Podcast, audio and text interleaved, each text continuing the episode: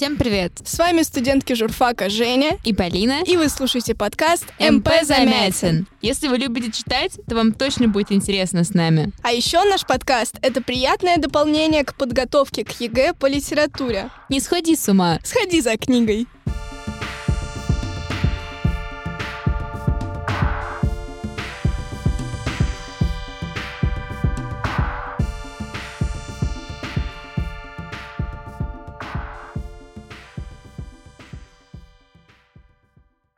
Сегодня 10 февраля, а значит, вы слушаете бонусный эпизод подкаста «МП Замятин» про роман «Доктор Живаго» в день рождения его автора, известного поэта и писателя Бориса Пастернака. И сегодня у нас в гостях двоюродный внук поэта и писателя и мой папа Арнольд Пастернак. Давно не виделись. С утра примерно.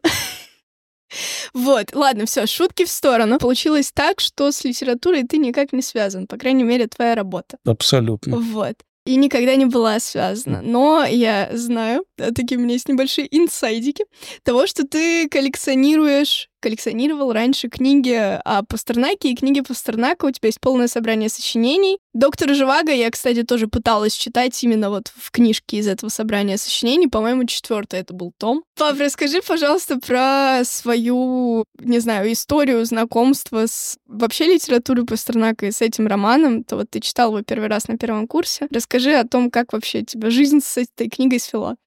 Ну, у нас, точнее, у моего дедушки, у твоего прадедушки по мужской линии была очень хорошая библиотека.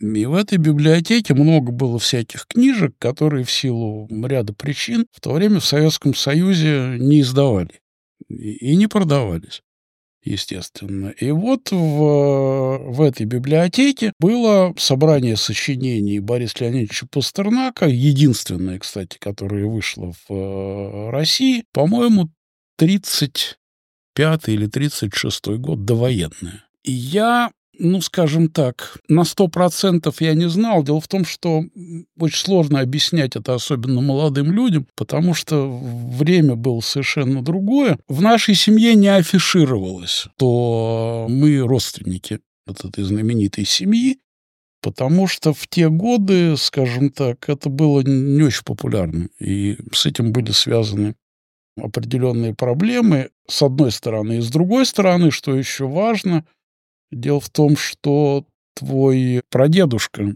тоже, в общем-то, имел определенные проблемы с, ну, скажем так, с советской властью, назовем это таким образом. Но я знал от своей мамы, твоей бабушки, она была в нашей семье хранителем семейных традиций, она у нас все о семье знала. Обо всех она знала даже больше, чем твой дедушка Изя знал о своей семье. А я знал, что мы родственники какие-то. Точно не знал, какие, но при этом бабушка мне сказала, что об этом не нужно распространяться. Я очень много читал в детстве и э, направляла мое чтение, руководила моим чтением, ну, в основном моя мама. А читать я начал рано, мне еще не было трех лет, я уже начал читать. И когда я был, по-моему, в первом или во втором классе, я увидел на полочке вот несколько томиков Бориса Леонидовича, начал их листать.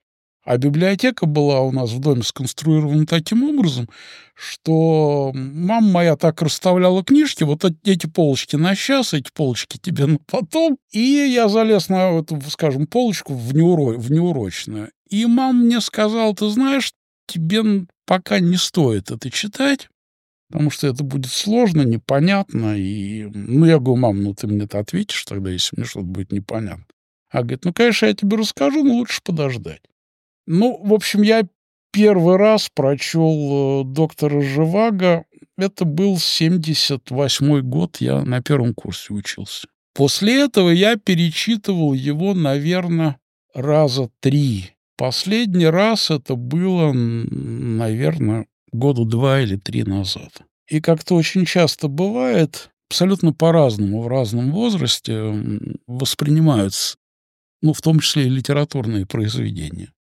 Ну, это классно. Я вот тоже, я, наверное, это в тебя. Я очень люблю перечитывать книги, которые мне когда-то, когда я их читала первый раз, запомнились. И я перечитываю тоже их с большой разницей во времени, через несколько лет. Мне кажется, Полин, ты так делаешь или нет? А, нет, но меня так мама делала, потому что помню, что а, я когда вот в школе начала учиться, у меня началась вот программа, она перечитала там Тургенева, она перечитала вот, «Войну и мир», то есть она многие книжки она перечитывала, и мы потом иногда это все обсуждали, и она говорила, что да, типа, раньше я читала, я понимала это по-другому. А теперь минутка честности. Минутка откровения. Ты читала «Доктора Живаго»? Нет. Я тоже нет. Да, я приступала как раз к этой книге, ну, наверное, раза четыре. Причем все эти четыре раза это была одна и та же книга, один и тот же том из твоего поп-собрания сочинений. По-моему, он четвертый. Вот я запомнила там римскую цифру 4. Я помню, что первый раз, когда я решила про себя, что вот все, я сейчас буду читать доктора Живаго, я напрягла маму, она специально полезла на этот балкон еще на старой квартире, в твоей коробке, рылась, искала мне доктора Живаго там среди кучи книг. У тебя же ее я тоже, кстати, хочу прочитать. У тебя же есть, по-моему, биография Пастернака, которую Дмитрий Быков написал. Дмитрий Быков признан агентом в РФ. В принципе, у нас в нашей семейной библиотеке есть практически все, что было издано о Пастернаке. Не так много, на самом деле, это было. В последние годы стали появляться. Но вот то собрание сочинений, о котором ты говоришь, это полное собрание сочинений Бориса Леонидовича, которое вышло в начале 90-х. Это, наверное, самое полное собрание. Потому что Пастернак с 58 -го года по приблизительно 91 год он был вычеркнут вообще из истории. Его как бы не существовало.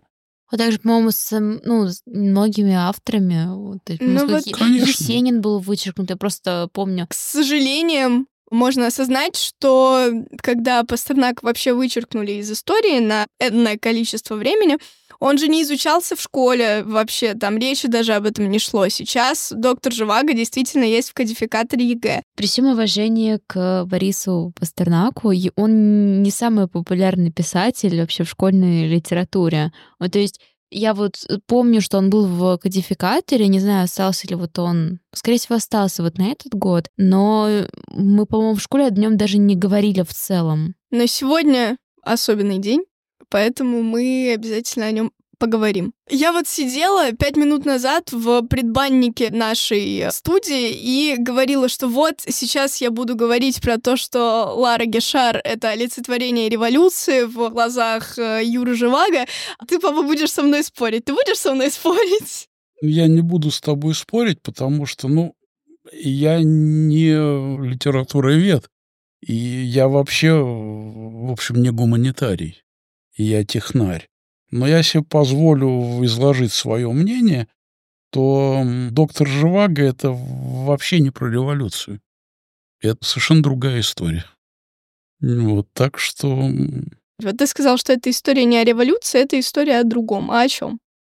Ну, скажем так, опять же говорю о своем мнении, хотя мое мнение, оно, в общем, очень близко к мнению упомянутого господина Быкова, который, в общем-то, является одним из ведущих, наверное, на сегодняшний день биографов Бориса Леонидовича.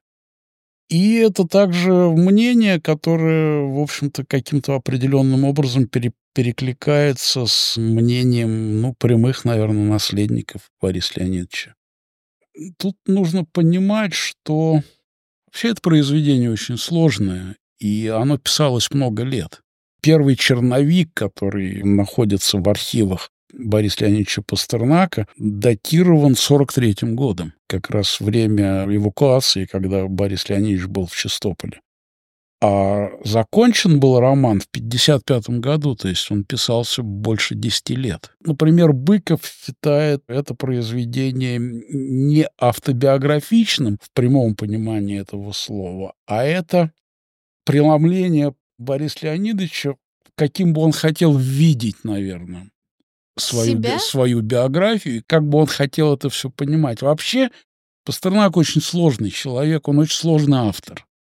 И вот когда ты будешь читать все-таки, это не легкое чтиво. Он тяжело читается. Ну, опять же, это мое восприятие. Это история человека на протяжении длительного периода времени. Роман охватывает временной период с начала XX века до окончания войны. То есть это временной период больше 40 лет. Так что эта книга слепок преломленный, авторский слепок, наверное, истории России в определенной, определенном каком-то смысле. Основной месяц, э, как это видится многим очень и биографам, и литературоведам, то, что события, которые произошли в России в 17 году, это колоссальная трагедия России, которая, в общем-то, наложила отпечаток на всю последующую историю России, в том числе и нашу новейшую историю. И э, еще наложит, скажем так влияние этого отнюдь не закончено. Вот в двух, в двух словах мое восприятие. Ты сказал, ну, что это не совсем твое мнение, это скорее больше точка зрения литературоведов, про... но ты с ней согласен про то, что это не автобиографичный роман, но, скажем так, литературное преломление жизни Пастернака в том плане, в каком бы он хотел видеть себя. Там есть определенные автобиографические какие-то моменты. Тут ведь еще очень важно все это, когда мы говорим о романе, важно это сопоставлять с личностью автора. Пастернак, и это поразительно, он очень русский писатель. Он, наверное, один из самых русских писателей в истории русской литературы. Это поразительно, потому что он еврей по происхождению, но это очень часто встречается вообще в искусстве. Очень сложная судьба, очень сложный человек. И тут нужно... Все это связано, мы все родом из детства. Это связано и с историей семьи автора, с очень многими вещами. Да, да, я согласна, но с другой стороны, вот каким бы он себя хотел видеть, но я сомневаюсь, что он хотел бы себя видеть человеком, которого сломила революция, который женился на нелюбимой девушке и который в итоге спивается, пишет стихи о том, что он потерял свою любовь и разочаровывается вообще во всем, что его окружает. Ну, как я уже сказал, основной месседж, с моей точки зрения, основной посыл, что события русской революции — это колоссальная трагедия, привнесенная в русскую историю. Лара — это олицетворение революции. Я не просто так это говорю. Сейчас объясню, почему я так считаю. Что мы знаем о Ларе? Лара Гишар, это она, насколько я поняла, она намного старше, ну не намного, но на несколько лет она старше всей плеяды детских персонажей, если мы смотрим самое начало, потому что Юра, Миша и Таня, они как будто маленькие еще совсем в самом начале, а Ларе уже 15, когда она появляется, или что-то около того, правильно же? Правильно. Вот, что она их старше мы узнаем, что у нее не нездоровые какие-то набоковские отношения с любовником ее мамы. И мне действительно казалось странным, как 15-летняя э, девочка смотрит на отношения со взрослым и далеко не самым лучшим человеком, с Комаровским, поскольку, насколько я помню, Пастернак описывает ее чувства и ощущения от этого, от этого так, как будто она не чувствовала, что что-то идет не так, и что что-то в этой ситуации можно назвать, ну, неправильным, нездоровым. А сколько я вообще, ну, поняла из того, что я прочитала, что Комаровский изначально начал что встречаться с мамой Лары из-за того, что ему нравилась сама Лара, разве нет? Возможно. Но я точно помню, потому что меня это прям поразило. А я первый раз взяла в руки доктора Живаго, когда мне было 14.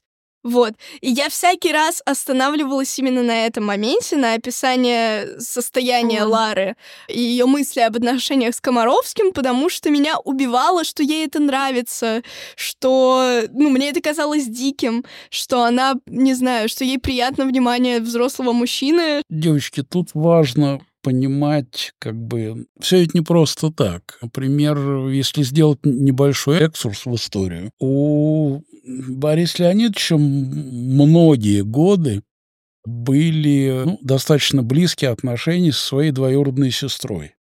И в какой-то степени она, может быть, является прототипом этого персонажа, а может быть и нет. Здесь... Э, Здесь очень скользко как-то это все. Дело вот в чем. Что, о чем и почему, кроме Бориса Леонидовича, никто сказать не может, по большому счету еще раз, может быть, я повторяюсь, Пастернак очень сложный человек. ну, как любые, наверное, талантливые люди, он противоречивый во многом. И произведения его, естественно, они наполнены в определенной степени э, различного рода противоречиями. Лара как персонаж сильно старше детей, которые были вокруг нее. Миша, Таня и Юра. Ей было уже 15 лет, а им, по-моему, всем э, плюс-минус 10. Э, и почему я говорила изначально про то, что вижу в Ларе олицетворение революции в глазах Юры? В романе, насколько я знаю, несмотря на то, что он все-таки не исторический, но это, как ты сказал, преломление человеческой жизни в истории России.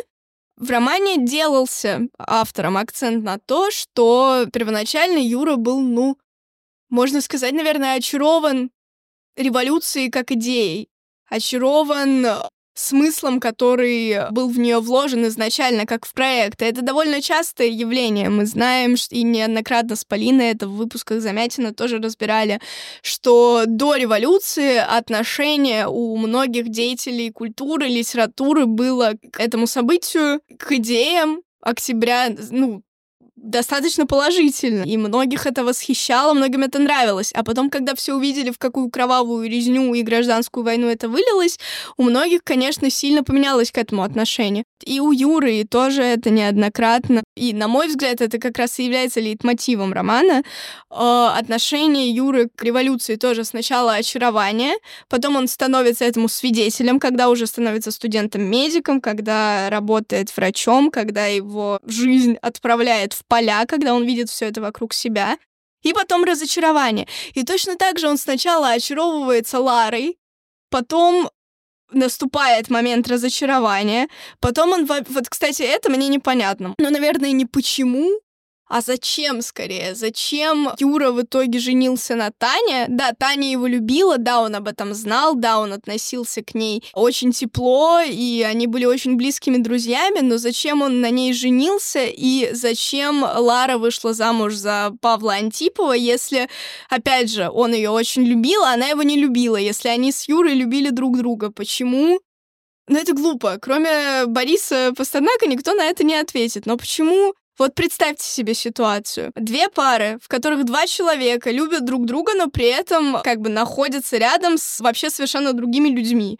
И все это происходит в одной компании. Почему эти двое просто не подойдут и не поговорят друг с другом? Зачем нужно было ломать жизни себе, и по сути вышло, что всем вокруг, потому что потом Юрий Живаго просто спивается, пишет стихи и думает о том, как он потерял Лару. И, ну, по сути, для него роман не на этом заканчивается, но, на мой взгляд, для него жизнь обрывается на этом моменте. И, наверное, я объяснила, да, свой пассаж, почему я считаю Лару олицетворением революции в глазах Юры, но, наверное, стоит сделать вообще краткий экскурс в сюжет, в персонажей, в то, почему они изображены именно таким образом. Пап, ты возьмешь на себя эту ношу?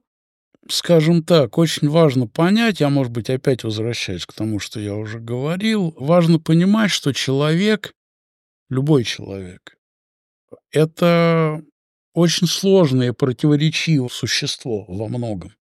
И э, существует такая закономерность, чем более человек талантлив, тем он сложнее и тем он противоречивее. Вот мы пытаемся объяснить и задавать вопросы, почему кто-то из персонажей поступил именно таким образом, а не другим образом, чем им руководило. Я к чему говорю? Нам очень часто бывает сложно разобраться в собственных действиях и поступках.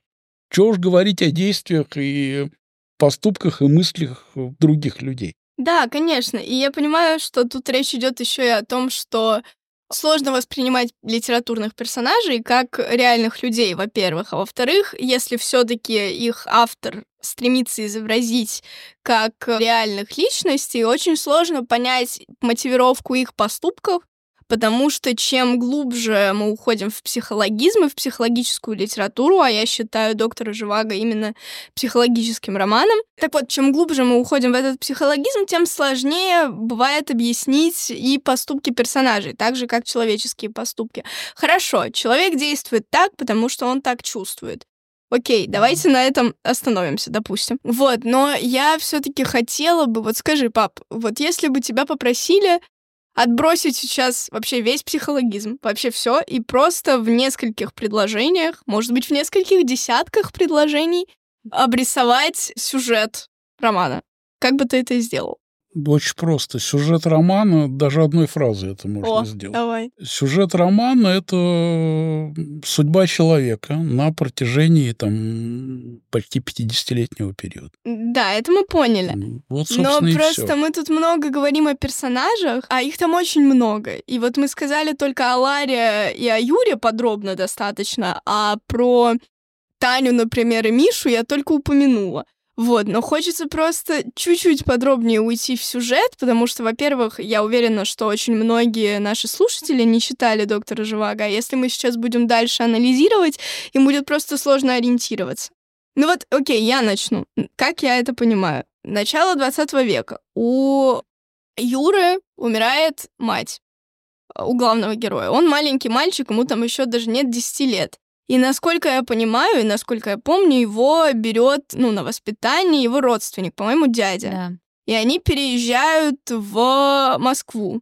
И в итоге так получилось, что так получается, что Юра воспитывается в семье в Москве достаточно известной, у них постоянно в гостях какие-то люди, он все время кого-то видит, и он растет в такой достаточно светской обстановке. Извини, что я перебиваю, Фай. Вот Да. если сейчас провести параллель с автобиографическими Мгм. какими-то моментами. Прекрасно известно, что Борис Леонидович родился в Одессе, его семья из Одессы в 1890 году. В конце 90-х годов семья переехала в Москву. И семью окружали мама Бориса Леонидовича, Розалия Сидоровна, выдающаяся пианистка, в общем-то, можно смело об этом сказать. У них был очень известный дом. В этом доме бывало очень много интересных людей. А, Близкий друг семьи, например, это Скрябин.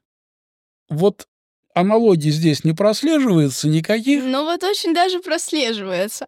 И в этом плане я согласна, что в чем-то можно назвать роман автобиографическим.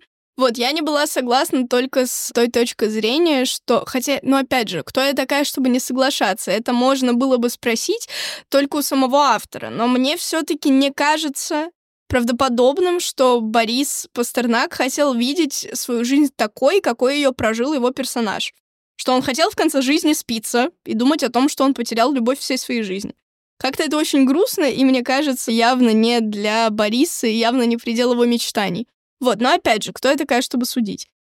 Так вот, да, действительно, Юра растет в семье своих родственников, и он сближается, там есть такая, как целое поколение детское, поколение детей, которое растет вместе с Юрой. Значит, он знакомится с Таней, вот которая как раз, насколько я понимаю, дочь этих людей, которые его воспитывают, дочь его родственников. Потом он знакомится с Мишей Гордоном. Я так понимаю, что они вместе учатся в школе. Он начинает посещать школу, он социализируется. То есть в начале, и на самом деле самое начало мне достаточно комфортно было читать, вот эту, ну, скажем так, часть светской жизни и светского воспитания маленького Юры, потому что самое начало вообще, с чего начинается роман, а кого хоронят, хоронят Живаго. С похорон Юриной мамы начинается роман. И очень тяжело было читать как раз самое начало, где маленькому Юре все время кажется, что мама где-то рядом, что она его зовет, что там, по-моему, то ли зима, то ли... В общем, что плохая погода, и ему то ли в ветре, то ли во вьюге чудится мамин голос. Это тяжело для восприятия. А вот эта светская часть, где он знакомится с Мишей, с Таней, начинает социализироваться, тут как будто все расцветает и становится, ну, не знаю, что ли, светлее, наверное, и легче даже читать эти моменты. Потом они знакомятся с Ларой, и читатель знакомится с Ларой, которая уже 15, которая уже вполне себе такая оформившаяся не по возрасту девушка, узнает об вот этих ее, об ее маме, Амалия Карловна, по-моему, ее зовут. Они знакомятся с Ларой, мы узнаем об ее отношениях с Комаровским. Потом мы узнаем, что Юра вспоминает этого Комаровского, и что у него уже начинают как-то образы вот этого человека, ухажера Лары, ну, грубо говоря, и образ человека, который в процессе путешествия в поезде споил его отца, и в итоге так вышло, что отец Юры погиб, и у него уже начинается вот это понимание появляется, он э, в нем просыпаются первые, наверное, может быть, детские, детская влюбленность Кларе в нем просыпается, в Лару. И роман в целом, его же называют эпопеей, насколько я знаю, потому что он охватывает большое количество времени. И как-то, на мой взгляд, это немного отрывочное повествование, поскольку Дальше мы узнаем о Юре, мы не узнаем о нем подробно, как вот он рос. Дальше мы как бы перебрасываемся сразу в его студенческие годы, в когда он уже учился, был студентом-медиком, когда он как раз попадает в всю эту заваренную революционную кашу, грубо говоря. Узнаем вот это для меня самый противоречивый, наверное, момент. Моменты его женитьбы бы на Тане и свадьбы Лары с Пашей Анти Антиповым, когда вот как раз еще что я хотела отметить, что в конце романа, по крайней мере в том томе собрания сочинений, который читала я, там отдельно потом были собраны стихи, как бы, которые писал Юрий Живаго. И это, кстати, вот стихи Юрия Живаго — это мои любимые стихотворения Пастернака. Прям вот все я могу сказать, что они мне ближе всего, хотя, наверное, я, конечно, не читала не все собрание сочинений. Вот, и он начинает писать свои первые стихи, рождают появляются вот эти строки «свеча горела на столе, свеча горела», когда он видит огонь в окне, там, когда они проезжают дом. По-моему, это был как раз вот дом, где жила Лара, потому что как-то это было с ней связано. Вот они женятся, и вообще они живут как будто отдельно друг от друга, и все это время в Юре живут к ней чувства, и Лара тоже, ну, явно как-то... Ей на Юру не все равно. Вот, потом вообще они вырастают уже совсем, и удивительно, как все равно, ну, как, это ж каким надо обладать? Талантом писательским, чтобы показать жизнь вот этих, ну, четырех детей, да, у нас Таня, Миша, Юра и Лара, показать их жизнь в динамике и как бы логически привести к такому завершению. Мы обсудили уже чуть-чуть, что многие поступки персонажей кажутся нам нелогичными, но тем не менее, это жизнь, в ней много чего происходит нелогично. И в итоге все приходит к логичному завершению, но, честно, я не, не коррелируется у меня в голове, что вот Юрий Живаго, который подавал ну, мне как читательница большие надежды как персонаж, в итоге просто спивается и уходит в меланхолию, как Амалия Карловна. Я нашла фамилию Тани. Да. Если не ошибаюсь, это Таня Громека. Вот, Громека, да. Это фамилия тех людей, у которых воспитывался Юра. Я ее забыла.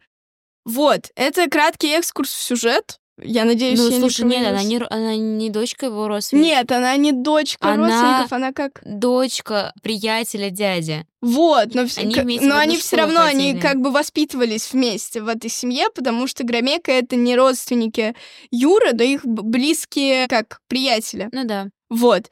Да, я немного... Была маленькая фактическая ошибка, спасибо, что ты ее исправил. Сделали мы краткий экскурс в сюжет, и мне хочется больше узнать про автобиографичность, потому что я к своему стыду не знаю многих деталей жизни Пастернака. И вот ты, пап, уже сказал чуть-чуть про то, что в начале, что вот они из Одессы переехали в Москву, и что он тоже воспитывался в обстановке ну, скажем так, популярного, известного, богатого дома, в котором всегда было много интересных людей.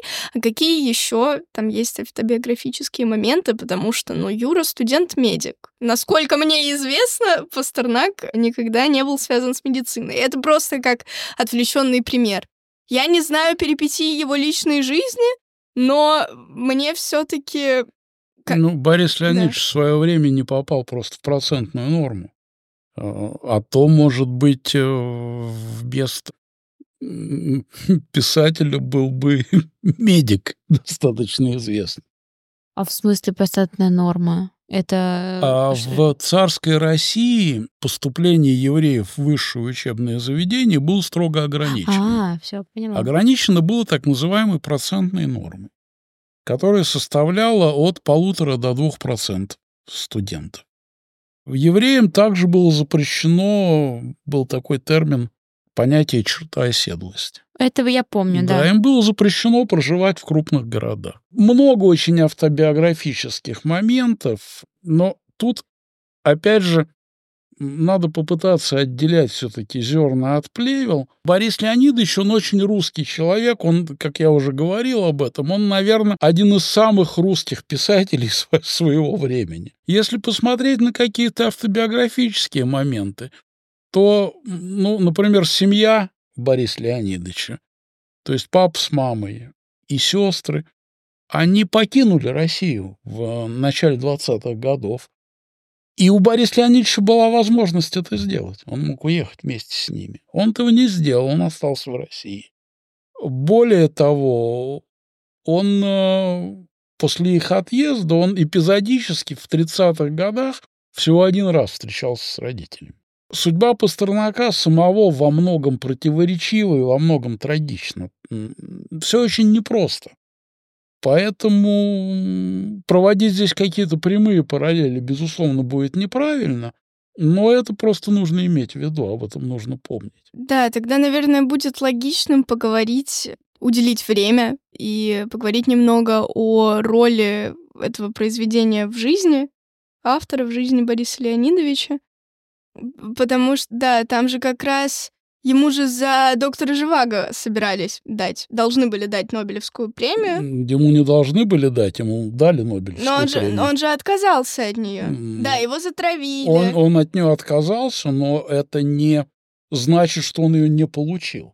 Дело в том, что ну, по Нобелевскому статуту Нобелевская премия — это даже не звание Героя Советского Союза, его нельзя лишить. В начале да. 90-х годов Евгений Борисович Пастернак, это старший сын поэта, получил Нобелевскую медаль в Москве и получил Нобелевский да, сертификат. но этого не получил как бы сам Борис, который ну, это он, заслужил. Он просто не мог это сделать. Да, потому что у него был насколько я знаю, конфликт с советской властью. Да, вот если я просто не знаю всех причин, поэтому про это хочется поговорить поподробнее, потому что я знаю, что и не все наши слушатели знают причины. Ты имеешь в виду причины опалы писателя? Да, да, я знаю, Они что... очень простые и понятные.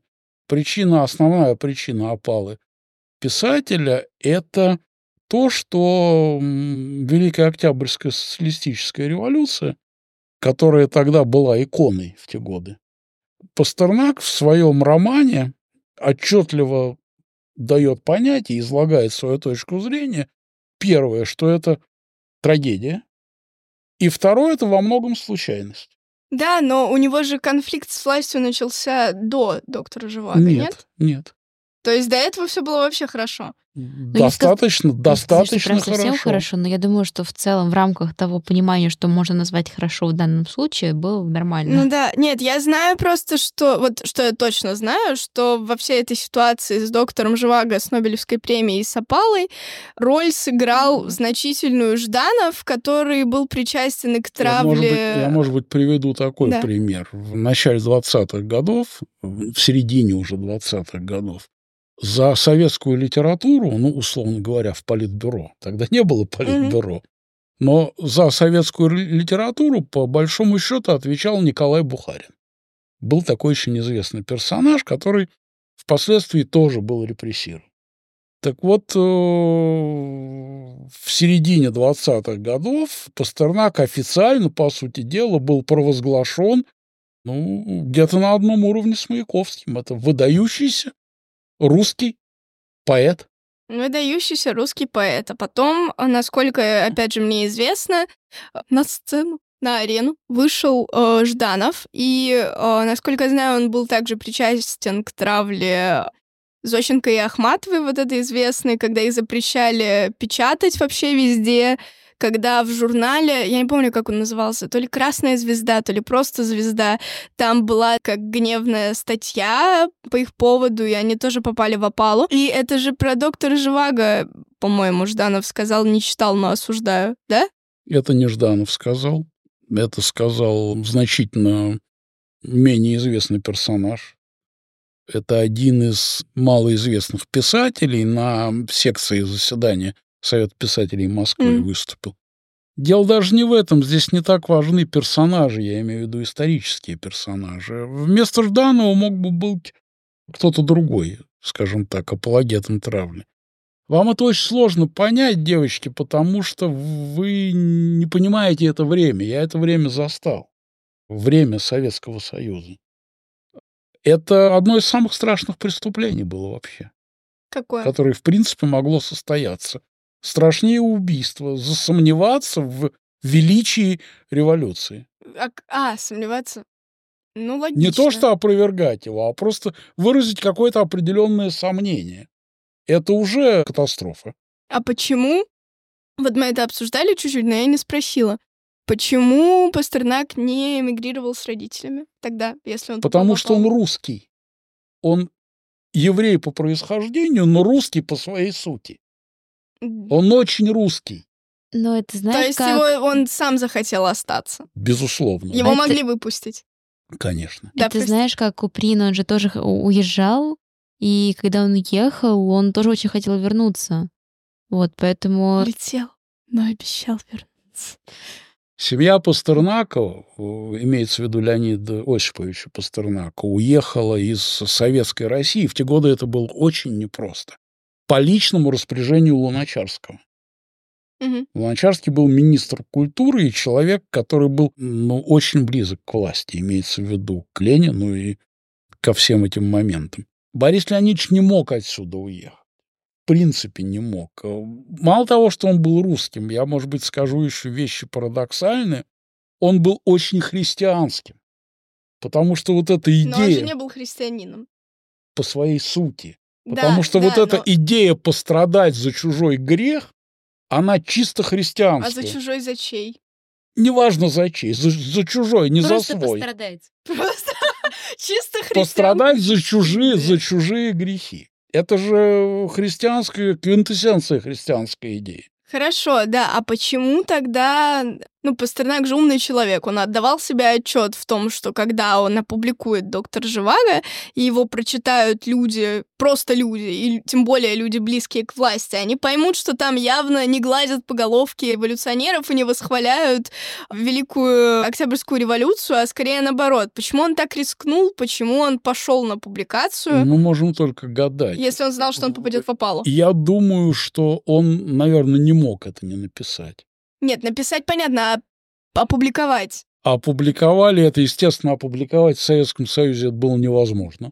Это опубликовали в Италии, куда была передана рукопись. Там это тоже отдельная история, отдельные эпопеи. Все это об этом можно там шпионские сериалы снимать, как это все происходило. Конечно, он понимал, безусловно понимал, но опять же, в любом, в любом человеке, особенно в талантливом человеке, в нем много чего живет, и в нем много чего есть. И вот эти вещи, они часто конфликтуют друг с другом. Там, я не знаю, если говорить о каких-то философских моментах, то если говорить о моментах, связанных там с еврейской философией, предположим, у человека есть, у каждого человека, есть как бы две составляющих души. Есть божественная душа, которая, ну, я совсем упрощенно говорю, но которая олицетворяет собой все хорошее. И есть животная душа, которая олицетворяет собой все плохое. И эти вещи, они всю жизнь человека, они конфликтуют друг с другом, они борются друг с другом, и в какие-то моменты побеждает одна часть, в какие-то моменты побеждает э, другая. Вот еврейская философия говорит о том, что человек становится праведником, когда ему удается полностью подавить в себе животную душу. Но это, опять же, может быть, не совсем к теме, а к тому, что ну, нельзя пытаться, это невозможно, с моей точки зрения, разложить все по полочкам. Это не получится. Потому что человек сам по себе сложен. Тем более, если речь идет о Пастернаке. Сложно вообще после этого что-то еще сказать. Да. Хочется спросить ближе уже к завершению выпуска сегодняшнего, хотя, конечно, мне кажется, можно говорить о Борисе Пастернаке, о докторе Живаго бесконечно, но все же.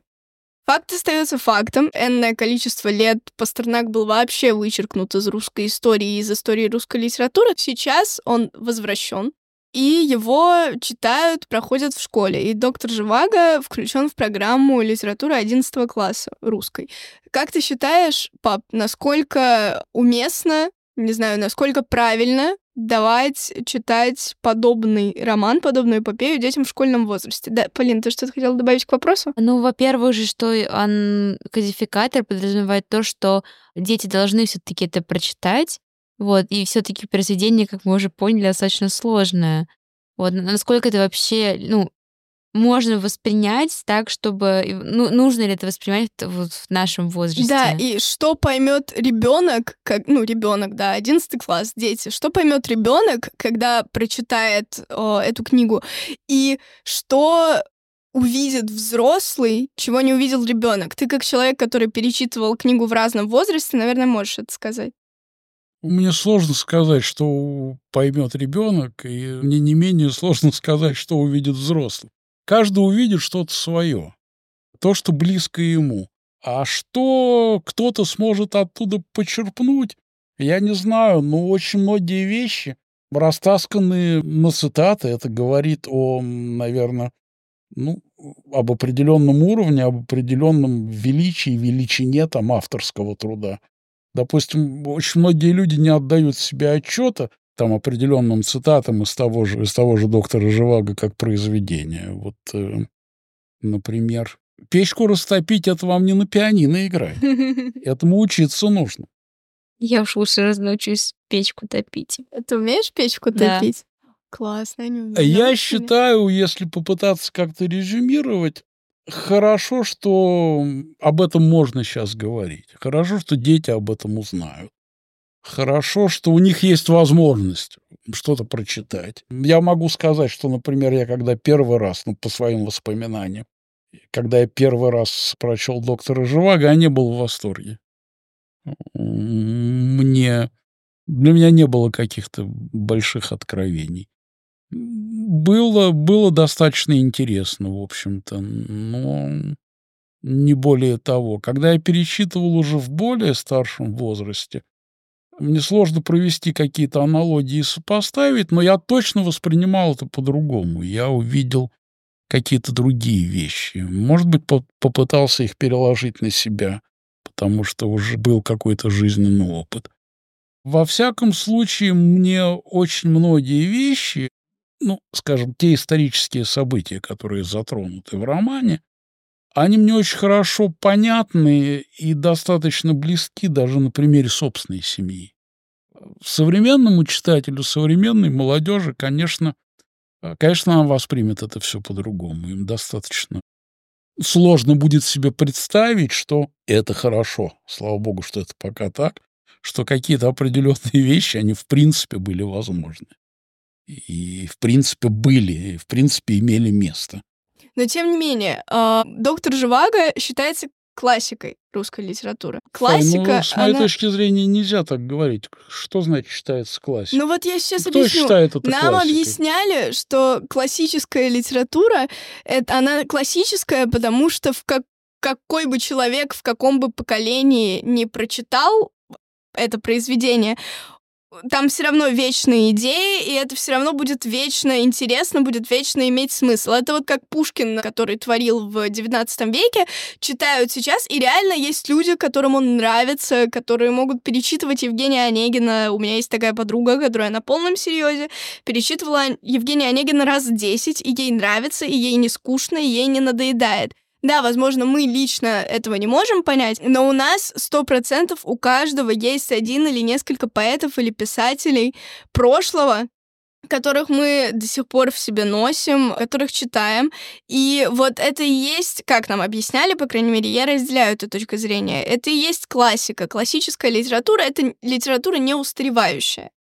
И если доктор Живаго считается классической литературой, то почему возникает вот эта проблема с восприятием, с пониманием? Потому что я согласна с тем, что современному поколению сложно понять произведение. Мы не застали вот всей этой советской истории. Я думаю, вот в этом и проблема, в том, что мы ее не застали. Да, но почему тогда он остается классикой? Я не говорю, что надо перестать считать классикой доктора Живаго, потому что мы не понимаем, что происходило в те годы. Почему? Вопрос скорее, да, надо его переформулировать. Как этот роман остается классикой, неустаревающей классикой, если людям трудно понять то, чего они не переживали? Ну, мне видится то, что те проблемы, которые, о которых Пастернак пытается говорить и которые он пытается затронуть, они безвременны. Они существу, существовали всегда и, наверное, будут существовать всегда. Поэтому, может быть, с этой точки зрения и можно назвать классикой. Но в моем восприятии Борис Леонидович все-таки больше поэт, чем писатель. Я, это мое личное отношение к нему. И если говорить о, ну, скажем так, если пытаться употреблять какие-то термины типа «великий» «выдающийся», то он все-таки, с моей, опять же, точки зрения, повторюсь, он великий поэт. Писатель, не знаю, наверное, да. Во всяком случае, роман, безусловно, я говорю о докторе Живаге, это безусловное явление. Безусловно. И прошло уже достаточно много лет, прошло 80 лет с момента написания, и роман этот переиздается во всем мире, всех мировых языках. Он по-прежнему вызывает интерес, и его по-прежнему читают, что поразительно, даже не русские люди. Еще раз возвращусь к этому. Это парадоксально, но Пастернак очень русский.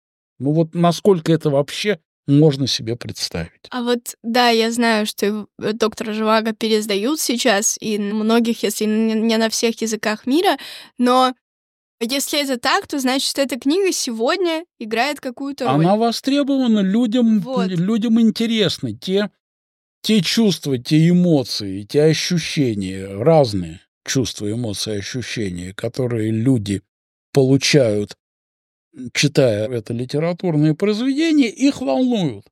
И с этой точки зрения, да, это классика. Мы не успели обсудить всего, мы не успели поговорить о романе столько, сколько о нем хочется говорить. Это тема не на один выпуск.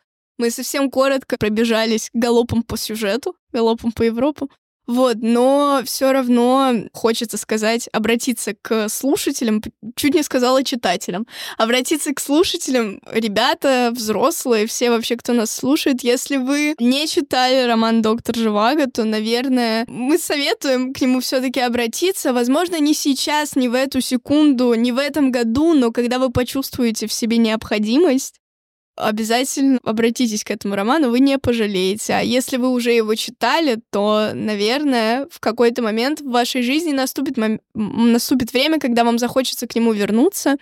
И это классно, возвращайтесь, нет ничего плохого в том, чтобы перечитывать книги, тем более такие книги. Пап, большое тебе спасибо за то, что ты с нами сегодня провел этот разговор. Для меня... Да мне за что, и... боже для Полины это очень ценно. Вот, и я уверена, Уже что... само по себе ценно, что вот сегодня в нашей жизни молодым людям это интересно. И это я... уже дает определенные надежды на светлое будущее. Это был специальный эпизод подкаста МП Замятин про роман «Доктор Живаго» в день рождения Бориса Пастернака. С вами были ведущие подкаста и будущие журналистки Евгения Пастернак и Полина Пересторонина. И сегодня у нас в гостях был двоюродный внук Бориса Пастернака и мой папа Арнольд Пастернак. Подписывайтесь на наши соцсети, на наш телеграм-канал и на нашу группу ВКонтакте, чтобы не теряться, следить за обновлениями. Ставьте нам оценки и пишите комментарии на стриминговых сервисах. Нам очень важна обратная связь, и это поможет нашему подкасту в продвижении. Не сходи с ума. Сходи за книгой.